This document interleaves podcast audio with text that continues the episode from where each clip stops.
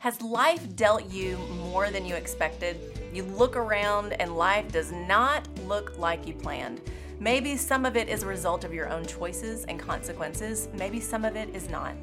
Whatever the case, the current hand you've been dealt to hold and look at every single day from your perspective is not a winning hand. What do you do? Do you get angry? Do you blame your spouse, blame your kids, blame your parents? It's easy to blame. We've been doing it since the garden. So, okay, let's blame Adam and Eve. Or do we blame God? We have great expectations, don't we? What happens when all of our great expectations are met with very disappointing circumstances?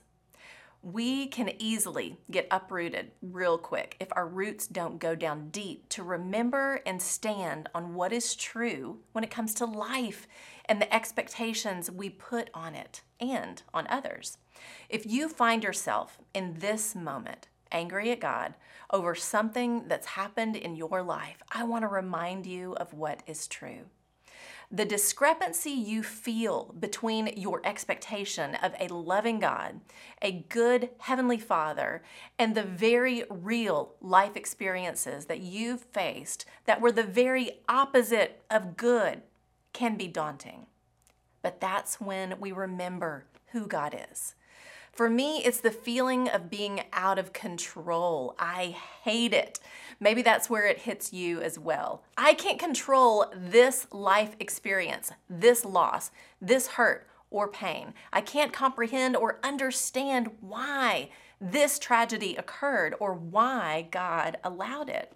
This is when I go back to a truth I hid deep in my heart when I was a teenager, when my expectations for what life should have looked like had come crashing down.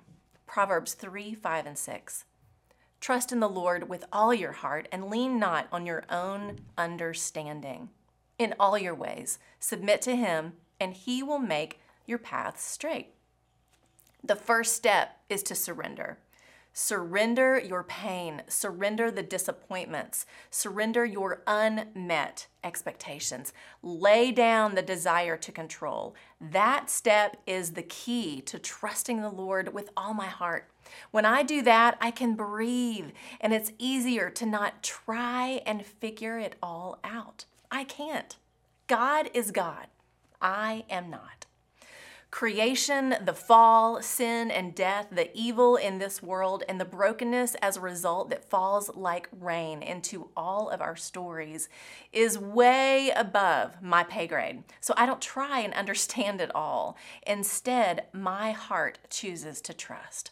I stand in awe of the one who is before all things and holds all things together. Colossians 1:17. I know from the beginning of time the consistent character of God is he loves me. He knows me. He holds my life in his hands and he has made a way for me through Jesus. And because of that, he is working and will work every single broken, painful, and even disappointing piece of my story for my good and His glory.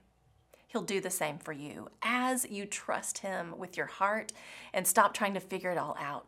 Surrender your control, your expectations, your disappointments, your tragedies, and all the very real feelings you're processing through, including your anger.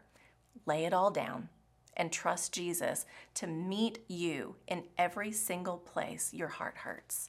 As you do, you won't feel uprooted, not knowing which way to turn. You'll stand strong, and your path will be made straight. That's the truth. We all walk through pain. I'm sorry for yours. Instead of raising your fist, fall on your knees in awe of who God is and His absolute love for you. Your story isn't over. And like the old hymn says, we'll understand it better by and by. I'm Lori Klein.